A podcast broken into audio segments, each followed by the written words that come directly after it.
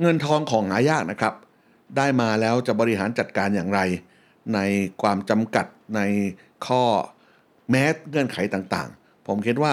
ยุคสมัยแต่ละยุคสมัยก็มีวิธีการบริหารการเงินอย่างน่าสนใจครับผม Listen to the Cloud เรื่องที่ The Cloud อยากเล่าให้คุณฟัง พบกับรายการวัยรุ่น 70 ผมทงทองจันทรสุ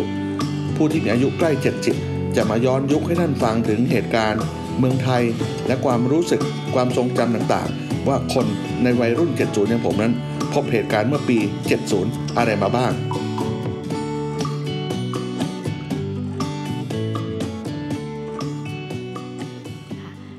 สวัสดีค่ะ พบกันอีกครั้งกับรายการวัยรุ่น 70 สตางค์พัทรยาโพพงศกรค่ะ สวัสดีค่ะอาจารย์ สวัสดีครับ ทุกท่านครับค่ะ วันนี้ เราจะคุยกับอาจารย์ทองทองจันทรังสุเรื่องเงินเงินทองทองกันนะคะน่าตื่นเต้นมากว่า เรื่องเงินทองในยุคเอ่อ70เนี่ยคนสมัยก่อนเขาลงทุนกันยังไงคะครับผมเออก็ต้องก็ต้องตั้งหลักซะก่อนนะครับว่าเราคงสังเกตเห็นว่าค่าของเงินในแต่ละช่วงวัยของแต่ละคนเนี่ยมันก็เปลี่ยนแปลงอยู่เรื่อยๆ พ่อผมแม่ผมนะเกิดในปี 2470 ต้นๆ ผ่านสงครามโลกครั้งที่สองมา เมื่อตอนผมเป็นเด็กเนี่ย พ่อแม่เล่าให้ฟังว่าพ่อแม่กินก๋วยเตี๋ยวชามละสตังค์เนี่ย ฟังดูเหมือนพ่อแม่โกหกนะมันแลดูเป็นอะไรก็ไม่รู้ที่มันมันไม่น่าจะจริงนะฮะแล้วก็พอมาถึงเวลาเนี้ยผมเพิ่งเจอน้องสองสาคนเนี่ยรุ่นลูกศิษย์แล้วล่ะรุ่นหลังเต็มทีพูดกันถึงเรื่องหน้าที่ของความเป็นรุ่นพี่จุฬามีน้องใหม่มาต้องไปเลี้ยงข้าวเขานะฮะนี่ก็เขายุคเจ็ดจูดแล้วล่ะผมผมเรียนมหาวิทยาลัยแล้วในเวลานั้นนะฮะ ผมจะไปเลี้ยงก๋วยเตี๋ยวชามละสามบาทนะครับเอ่อชื่อร้านก๋วยเตี๋ยวตกนะครับ ซึ่งเป็นก๋วยเตี๋ยวแคะมีลูกชิ้นต่างๆทำไมเลือกไปกินร้านนี้ เพราะร้านอื่นมันห้าบาท ร้านนี้มันสามบาท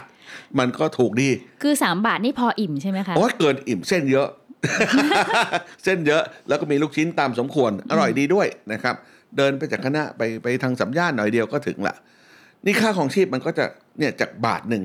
มันก็กลายเป็นเป็นสามบาทขึ้นมาหรือค่าเฉลี่ยมันจะห้าบาทนะ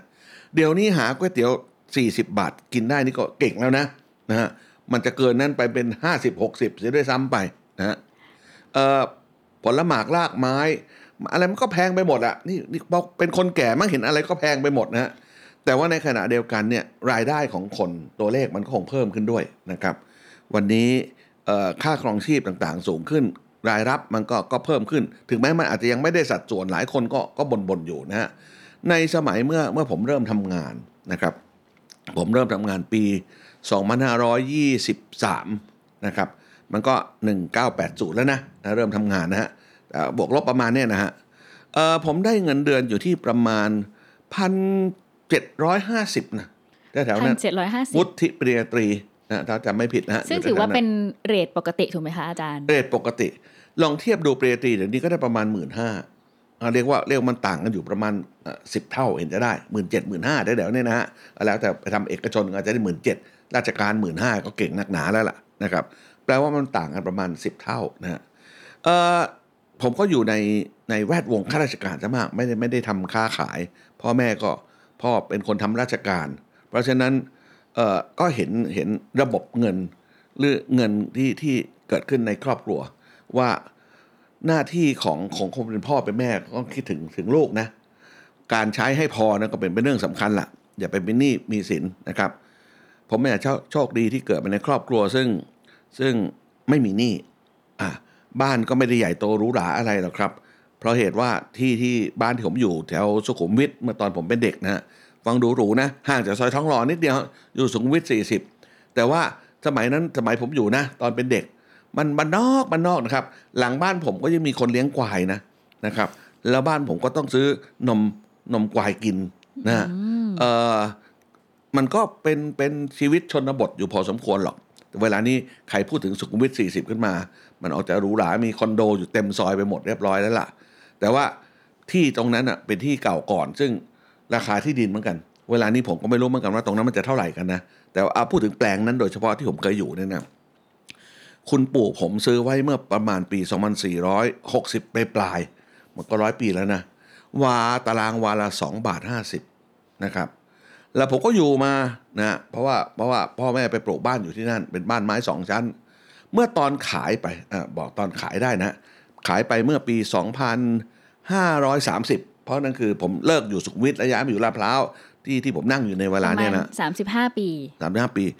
ตารางวาละ ตรงนั้นนะครับก็คือสามหมื่นตอนขายไปตอนนู้นนะสามหมื่นนะครับซื้อมา2บาท50 ขายไป 3 0,000 มันก็กำไรเยอะแยะมากมายสุนะดคุ้มสุดคุ้ม แต่ว่ามันต้องนับปีนะ เช่นเดียวกันพอเราพูดถึงถึงราคาที่ดินที่ผมมาอยู่ตรงเนี้ยนะครับ พ่อแม่ผมซื้อตอนนี้ผมบอกเจ้าก่อนว่าอยู่อยู่ที่ไหนนะฮะ ผมอยู่เอ่อรัชดาพิเศษก32อ่าสมัยก่อนต้องเข้ามาทางลาดพร้าวรัชดาพิเศษกมันยังไม่เกิดขึ้นนะ ส่วนรัชดาพิเศษกนี่มันมันมันเกิดขึ้นหลังปี 70 แล้วด้วยซ้ำไปนะฮะเพราะแต่ก่อนต้องต้องเข้ามาจากห้าแยกลาดพร้าวนะแล้วก็มุ่งหน้าจะไปหัวหมากนู่นน่ะทางไกลใช่ละแล้วก็สมัยก่อนชื่อซอยเออในในยุคผมเนี่ย มันไม่ค่อยเรียกเป็นเลขเท่าไหร่หรอก สมัยนี้เราเรียกลาดพร้าว23เออเมื่อกี้ที่ผมพูดถึงสุขุมวิท40อย่างเงี้ยนะแต่ก่อนก็เรียกซอยบ้านกล้วยใต้ไอ้ลาดพร้าว23เนี่ย มันก็จะเรียกซอยสังขวัฒนะนะครับ พ่อแม่ผมก็มาซื้อที่ดินมีคนเขาจัดสรรซื้อตารางวาละ 400 บาทนะครับเมื่อปี 2010 ต้นๆ แล้วก็เราตัดสินใจย้ายมาอยู่ที่นี่ในปี 2030 หน่อยๆเนี่ยนะครับ ปัจจุบันก็ไม่ก็ไม่คิดจะขายนะ ไม่รู้จะขายได้อยู่ไหนนะฮะแต่เลี้ยวซ้ายแลกว่า ถ้าเขาปิดป้ายขายเราก็แอบโทรไปถามทำทีว่าสนใจแต่ไม่มีเงินซื้อนะฮะโทรไปถามว่าเราจะขายสักเท่าไหร่อะไรเงี้ยมันก็อยู่ที่ประมาณ 8 0 0 0 0 ถึงถึงถึงแสนหนึ่งแล้วแต่ลึกตื้นกับปักซอยนะฮะ นิทานเรื่องนี้ก็สอนให้รู้ว่าเป็นสิ่งที่แม่ผมสอนผมมา ว่าในการบริหารเงินของครอบครัวเนี่ย มันควรจะต้องแบ่งสรรปันส่วน ใช้ก็ใช้นะ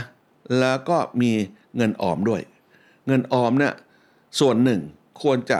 เป็นเงินสดหรือหรือข้าวของที่มีสภาพคล่อง เช่นทองหยองนะฮะแต่งตัวได้บ้างนะครับ จะขัดสนยังไงก็ก็ไปเยาวราชร้านขายทองเขาก็รับซื้ออยู่เสมอนะนะอีกส่วนหนึ่งควรจะแม่บอกว่า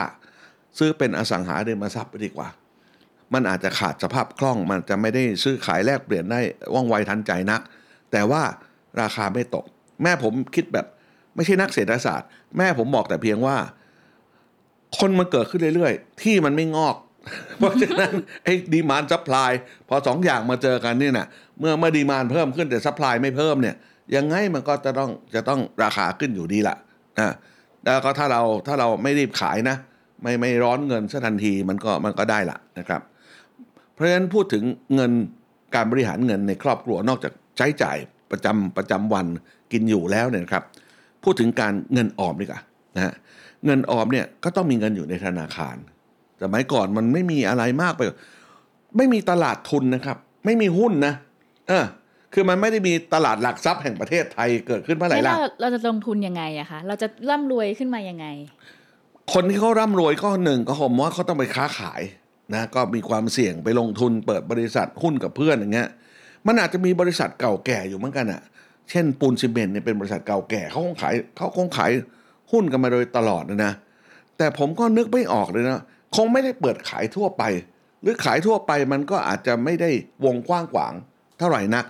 ทุกวันนี้เราเราเราอยากซื้อหุ้นอะไรที่มันอยู่ในตลาดหลักทรัพย์เราก็ซื้อง่ายนะ ตลาดหลักทรัพย์เนี่ยมันเพิ่งเกิดขึ้น ผมว่า 2,520 ล่วงแล้วน่ะนะฮะตลาดหลักทรัพย์น่าจะเกิดขึ้นประมาณตอนผมเรียนอยู่มหาวิทยาลัยนะฮะ2018อะไรประมาณนั้นน่ะ ผมจะจำได้เป็นเรื่องตื่นเต้นสำหรับผมว่ามีตลาดหลักทรัพย์ แต่ว่าหุ้นที่ซื้อขายอยู่ในตลาดเวลาก็ก็มีอยู่ไม่กี่หุ้นหรอกเพราะฉะนั้นเมื่อเมื่อสมัยเมื่อสมัยผมเป็นเด็ก หรือหรือพ่อแม่ผมเป็นเป็นคนเริ่มทำงานแล้วเนี่ยการออมก็คงก็ต้องใช้วิธีการมีแค่เงินฝากธนาคารนะครับ แต่ดอกเบี้ยเงินฝากธนาคารมันงดงามถึงใจพระเดชพระคุณมากเลยนะครับ ผมจำได้ว่ามันมันยืนนิ่งอยู่นานปีนะร้อยละเจ็ด ไม่น่าเชื่อนะร้อยละเจ็ดนะครับ ต่อปีนะครับร้อยละเจ็ดต่อปีเนี่ยมันยืนอยู่นานมาก ผมตอนผมเรียนอยู่มหาวิทยาลัยผมก็ยังอยู่ในอัตรานี้อยู่นะ ผมมีความฝันผมอยากมีเงินสักล้านหนึ่งนะถ้าล้านหนึ่งเนี่ยผมก็ได้เจ็ดหมื่นเจ็ดหมื่นหารลงไปเนี่ยนะเอาสิบสองหารนะได้ได้ห้าพันกว่า ถูกปะ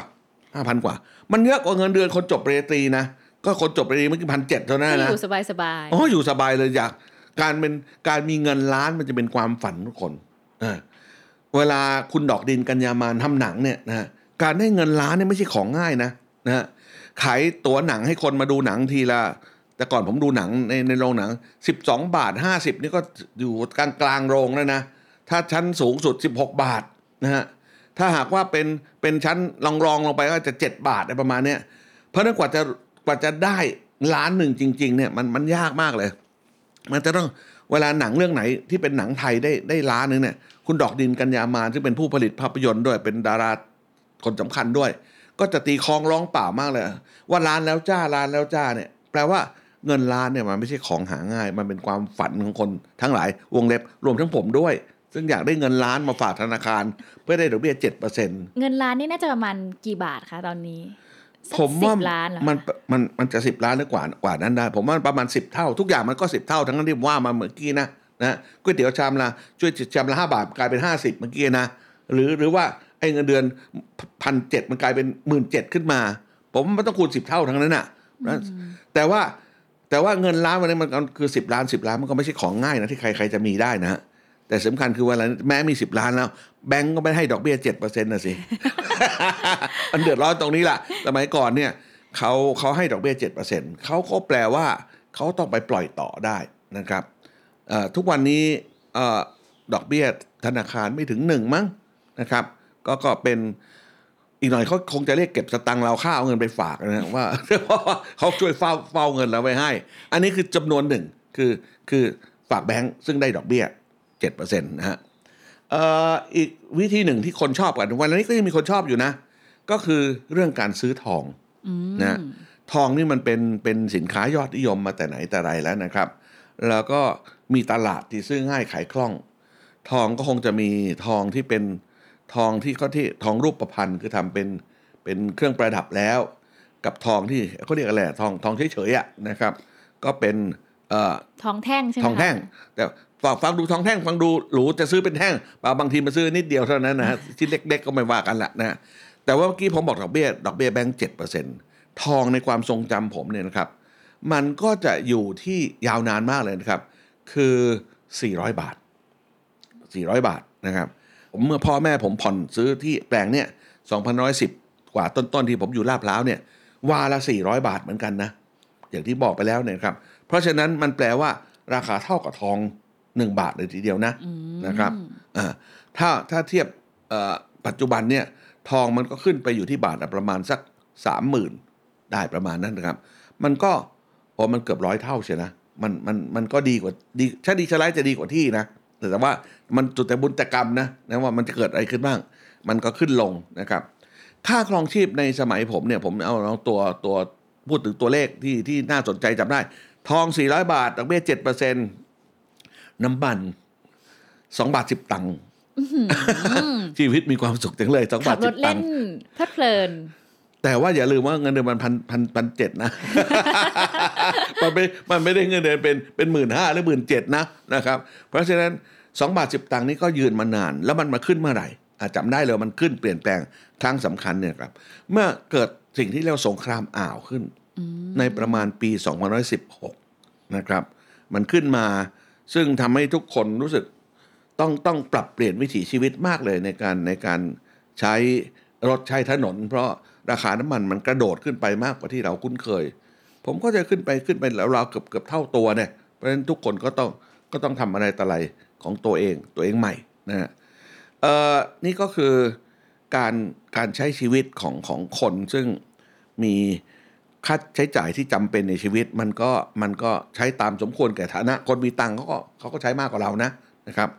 ผมมาในครอบครัวข้าราชการก็ก็ประมาณเนี้ยเมื่อผมเริ่มทำงานอ่าปี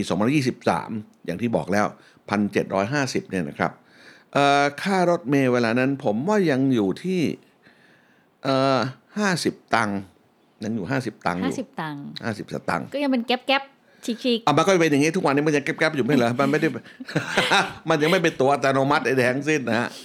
เอ่อก๋วยเตี๋ยวมันชามละห้าบาทอย่างเงี้ยนะครับเอ่อทุกอย่างมันก็แบงค์ใหญ่ที่สุด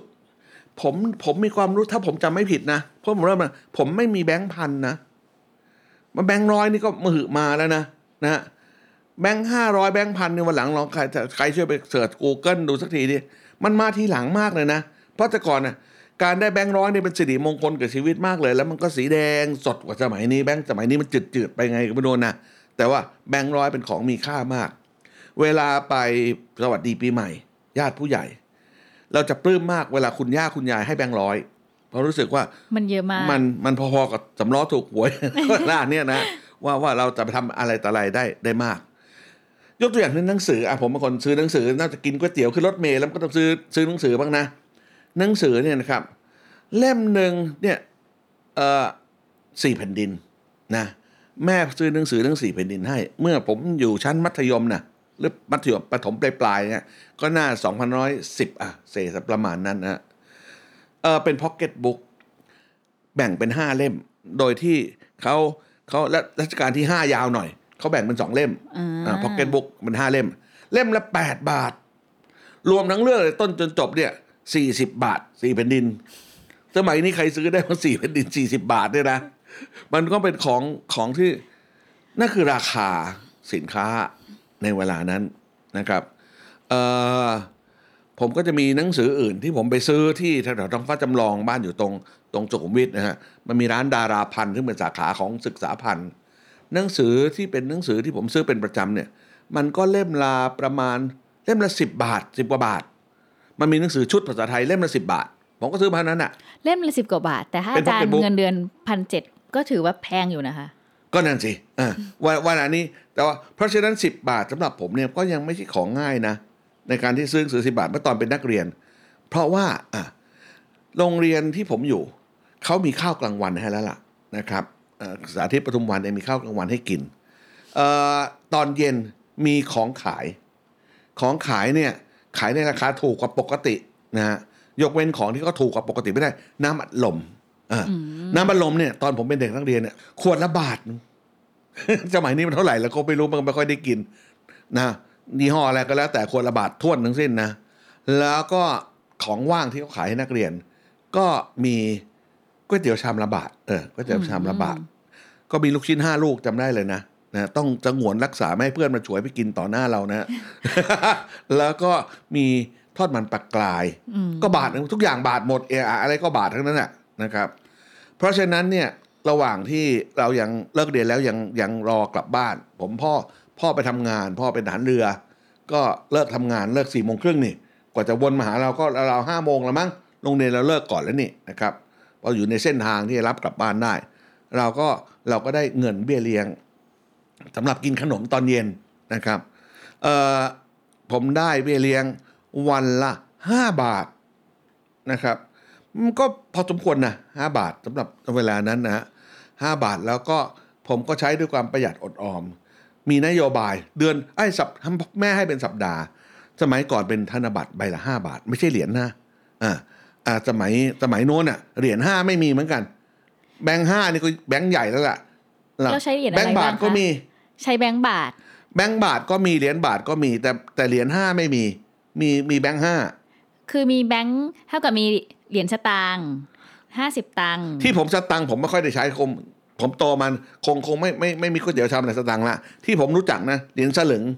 เหรียญห้าสิบตังค์เหรียญบาทเหรียญมีสามอย่างนะเนี่ยเหรียญมีสามอย่าง ธนบัตรก็จะมีแบงค์บาท แบงค์บาทแล้วก็แบงค์ห้าแบงค์ยี่สิบ แบงค์ร้อยหมดละมีแค่เนี้ยมีแค่นี้ อ่า ไม่มีแบงค์ห้าร้อยกับหนึ่งพันไม่มีไม่มี มันใหญ่โต คุณลองคิดดูนะครับ เราลองคิดดู แบงค์ห้าร้อยเนี่ยมันคือทองบาทกว่าๆนะ อืมอ๋อมันใครจะไปทำอะไรง่ายๆล่ะ ใครจะมาทอนเทินอะไร ใครจะซื้ออะไรด้วยราคาห้าร้อยเหรอ ไม่มีใครซื้อหรอก งั้นคนเราเวลาจะซื้อสมมตินะคะ ซื้อที่ดินซื้ออะไรที่มันราคาแพงๆซื้อรถเขาซื้อกันยังไงคะก็หอบเงินไปหรือไม่ก็ไป ซื้อเช็ค เช็คธนาคารนะแล้วก็อาจจะต้องไปถอนเงินธนาคารแทนที่ถอนเงินสดก็ก็ก็จ่ายเป็นเช็คได้นะครับ อันนั้นก็เป็นวิธีการชำระเงินในในครั้งกระนั้นอะเนี่ยผมก็ได้เบยเลียงเรวเบยเลียงก็เลยสำค่าขนม 25 บาท จ่ายเป็นรายสัปดาห์นะ จ่ายวันจันทร์อุ้ยนะอ่าผมก็มีนโยบายส่วนตัวผม ผมใช้วันละสามบาท งกไหมอ่าสามบาทนี่ผมก็ผมก็กินอาจจะถ้ากินในโควต้านะ กินน้ำบัลลมหนึ่งขวด กินก๋วยเตี๋ยวหนึ่งชาม แล้วก็อาจจะมีนิดๆหน่อยๆแต่วันไหนอยากจะกินอ่าทอดมันปลากรายอะไรประมาณเนี้ยนะ ผมก็เหลือวันละสองบาท สัปดาห์หนึ่งผมก็เหลือสิบบาท พอวันเสาร์ผมก็ไปซื้อหนังสือมาอ่านโอ้อันหนึ่งเล่มนะฮะซื้อไปซื้อมาผู้จัดการร้านสงสารเด็กเด็กน้อยด้อยปัญญาคนเนี้ยมาซื้อหนังสือทุกสัปดาห์นะลดให้สิบเปอร์เซ็นลดให้บาทหนึ่งนะเหลือเล่มละเก้าบาท ก็ก็ กินน้ำอารมณ์ได้ขวดหนึ่งประมาณ นะครับ ค่าครองชีพมันมันก็เป็นอย่างนั้นแหละนะครับ มาพูดถึงเรื่องอีกเรื่องหนึ่งคือ เรื่องที่ดินอย่างที่ที่ที่ซื้อมาเนี่ยนะครับ ก็ก็เป็นนโยบายที่แม่บอกว่าให้ให้ให้ลูกเต้าทั้งหลาย พยายามจดจำไว้ แล้วผมก็เห็นเห็นคุณเห็นประโยชน์นะนะครับว่าเออมันก็มันก็ก็ได้หรอก แต่ก็ต้องระวังสภาพคล่อง อีกอย่างหนึ่งที่พูดถึงการลงทุน ไม่ใช่แค่ลงทุนฝากธนาคารไม่ใช่ลงทุนซื้อสังหาริมทรัพย์ ซื้อทองซื้อที่ดิน ลงทุนเรื่องการศึกษาอ่าตัวนี้ผมว่าเป็นประเด็นที่ที่น่าสนใจและอยากฝากไว้ให้ท่านหลายได้คิดนะฮะอย่างที่เรียนแล้วว่าพ่อแม่ผมพ่อเป็นข้าราชการแม่เป็นนักเขียน ก็ไม่ได้ร่ำรวยอะไรนะครับ ที่ดินฟังดูก็หรูหราแต่มันขายไม่ได้นะ กินไม่ได้ ใครจะไปแทะดินกิน ปั้นดินเป็นก้อนๆกินได้เมื่อไหร่ผมเรียนจบปริญญาตรีแล้วเนี่ยผมจะไปเรียนเมืองนอก จะอยากไปเรียนปริญญาโท จะสอบทุนกอพอมันก็ยากนะ เอาทุนพอกอนี่แหละคุณพ่อส่งนี่แหละนะฮะเอาทุนพอกอส่งเนี่ยคำนวณเงินในบ้านแล้วเนี่ยครับเงินออมในบ้านเนี่ยผมผมผมจำได้ว่าต้องใช้งบประมาณในการไปเรียนปริญญาโทเนี่ยประมาณ 3 0 0แสนแต่ต้นจนจบนะ ค่าเดินทางค่ากินค่าอยู่ค่าเล่าเรียนอะไรต่างๆเนี่ยนะครับ ผมก็ต้องใช้เงินประมาณ 3 0 0แสนพ่อแม่ มีเงินออมอยู่ ผมว่าน่าจะประมาณไม่น่าจะประมาณ 5 0 0แสนเห็นจะได้ ที่มีสภาพเป็นเงินสดคล่องอยู่ 3 0 0แสนมันเกินครึ่งนะ แต่พ่อแม่ตัดสินใจว่าให้ผมไปเรียนหนังสือเถิดเพราะพ่อแม่บอกว่าเก็บเงิน 3 0 0แสนห้าแสนไว้เนี่ยวันหนึ่งข้างหน้าค่าของเงินก็ตกลงไปเรื่อยๆไอ้ตัวเลขมันมันไม่ได้งอกเงยขึ้นมา แต่ความรู้นั่นน่ะ มันเป็นของติดตัวเป็นมรดกซึ่งซึ่งให้แล้วมันอยู่กับเนื้อกับตัวเป็นช่องทางเอาไปทำมาหากินอย่างอื่นได้ ผมก็เอาเงิน3 0 0แสนแน่นอนไม่ได้จ่ายคราวเดียวนะฮะมันก็จ่ายเป็นเทอมๆไป จ่ายตามค่าเราเรียนจำสาเป็มนต้แสอนงจ่ายนี่เรียนนานแค่ไหนคะอาจารย์ ปีครึ่งประมาณปีครึ่งนะครับอ่ารวมค่าเราเรียนด้วยนะฮะเอ่อโรงเรียนที่ผมไปเรียนนะค่าเราเรียนแพงอยู่นะ NYU มีคนบอก NYU เพราะมันแพงเหลือเกินเนี่ยคิดเงินแพงเป็นยิวใช่ละซึ่งเป็นของยิวจริงๆนะอ่าคนที่เป็นผู้มีอุปการะคุณต่างๆ ก็เป็นเป็นยิวซึ่ง เป็นที่เรื่องชื่อว่าว่าแต่ก็คิดเป็นจะต่างยูแพดังงมากเลยนะคะ ก็ก็เป็นโรงเรียนมีมีชื่อเสียงอยู่ ก็ก็ไปเรียนอยู่ที่นั่น ระหว่างไปเรียนอยู่นั้นก็พยายามที่จะใช้เงินไม่ไม่ฟุ่มเฟือยนะก็ไม่ได้ไม่ได้ไปเที่ยวเตะเฮฮาอะไรมากมายแล้วนะค่าของชีพที่นิวยอร์กตอนนั้นเป็นไงคะอาจารย์ ก็แพงกว่ากรุงเทพไปธรรมดา เออ อัตราแลกเปลี่ยนน่าสนใจ อัตราแลกเปลี่ยนเนี่ย เวลาที่ผมไปเรียนอะ มันนิ่งอยู่ เมื่อกี้เราบอกทอง 400 น้ำมันเท่านั้นเท่านี้นะ อัตราแลกเปลี่ยนก็อยู่ที่ประมาณ 20 บาท 20 บาท สม่ำเสมอมากนะครับ ตลอดเวลาเนี่ย มันก็ก็ก็ปลอดภัยดี แล้วอาจารย์แลกเงินไปยังไงคะเออแลกเงินไปจำนวนหนึ่ง แล้วก็แล้วก็ตอนหลังเวลาส่งเงินเนี่ยเขาเรียกว่าดราฟหรืออะไรก็ไม่รู้อะที่ที่ส่งข้ามประเทศไป มันคล้ายๆเช็คนั่นแหละ เวลาผมผม เพราะว่าเราไม่ได้เอาไปข่าวเดียว เอาไปเท่าที่เราจำเป็นจะต้องใช้ซุกซ่อนไปในที่ต่าง ๆ นะฮะว่า ยังโบราณมากไม่ได้ส่งระบบโพยกวนเนื้ออะไรประมาณเนี้ยนะฮะก็ก็ซ่อนไปในเนื้อตัวร่างกาย อย่าไปหายหกตกหล่นที่ไหน ไปถึงแล้วก็จำได้ว่าวันรุ่งขึ้นพอถึงละก็ไปเปิดบัญชีธนาคาร ใกล้ๆกับหอพัก เอาเงินไปฝากไว้ แล้วจำเป็นเท่าไหร่ เวลานั้นเรารู้สึกโมโห ว่าธนาคารเมืองโน้นอะไม่มีดอกเบี้ยหรือดอกเบี้ยมันน้อยเหลือเกินเวลานี้มันสถานการณ์ใกล้ๆเมืองไทยในปัจจุบันนี่แหละว่าว่าดอกเบี้ยมันน้อย มันอัตราแลกเปลี่ยนมันคง 20 มานานนะ แล้วมันค่อยขยับขึ้นมา ผมว่ามันขึ้นมา เท่าที่จำได้ประมาณปี 40 เนี่ย มันอยู่ที่ 25 นะ แล้ววันหนึ่งมันก็เกิดมันก็ตุ้ม มันตุ้มกลายเป็นห้าสิบหรือหกสิบขึ้นมานั่นน่ะที่ที่หลายคนต้องเรียกลูกกลับมาจากเมืองนอกเพราะไม่สามารถจะอยู่ต่อไปได้แล้ว บริษัทที่เขาไปกู้หนี้ยืมสินใครมา มันก็มันก็เจ๊งหมดฟองสบู่แตกอะไรประมาณ ตอนประมาณปี 40 นั่นน่ะนะครับ ถ้าผมอยู่เมืองนอกเขาวนั้นเห็นจะต้องกลับบ้านมาเหมือนกันอะเห็นจะเห็นจะอยู่อาต่อจารย์ไม่คะรอแล้ดวพอตอนอยู่เมืองนอก อาจารย์จะเบิกเงินมาใช้ทำไงอะคะผมก็กะว่าเอาเงินสดมาใช้เท่าที่จำเป็น ผมคืก็ไปธไม่นามีคารไม่ได้มีการ์ดถูกไหมคะไม่ได้มีเครดิตการ์ดผมอยู่ไปประมาณสักครึ่งปีจึงมีเครดิตการ์ดเพราะเหตุว่าใหม่ๆ เราก็ไม่รู้มันคืออะไรนะเครดิตการ์ดนี่เป็นสิ่งที่ผมไปรู้จักที่เมืองนอก ผมไม่รู้จักที่เมืองไทย คือตอนนั้นเมืองไทยก็ไม่มีตู้ ATM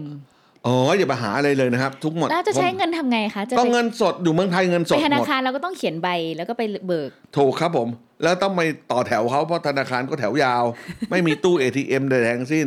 เราก็เราก็ไปเบิกเงินมาใช้นะครับเออแต่ว่าแต่พอพอผมผมเป็นผมเป็นคนทำงานแล้วเนี่ยเออกำลังนึกว่าจุฬาเขาก็มีสหกรณ์อ่าผมก็เอาเงินฝากสหกรณ์แล้วก็แล้วก็ไปเบิกมาใช้อ่าโดยมากผมก็ไม่ได้ไปบ่อยเพราะเสียเวลาเดินทางนะฮะแล้วก็เราก็กะว่าไปสหกรณ์สักสองอาทิตย์หนนะอ่าเราใช้เงินอะไรเท่าไหร่ก็แล้วแต่ก็ก็มาไว้นะครับงั้นแสดงว่าคนก็ต้องเก็บเงินไว้ที่บ้านเยอะๆถูกไหมคะเพราะว่าเราไม่ได้มี คือถ้ามีมีให้เก็บเยอะก็ก็จะเก็บแต่มันมันไม่ค่อยมีจะเก็บเขาก็ฝังตุ่มกันไว้อย่างเงี้ยเหรอคะไม่รู้ว่าเออมันมีไม่เยอะหรอก ถ้ามีเยอะก็ฝากธนาคารก็ห้องกลัวโจรภัย อัคคีภัยหรือแมลงภัยอะไรก็ว่าเออก็ก็ไปฝากธนาคารไว้ แต่ถ้าหากว่า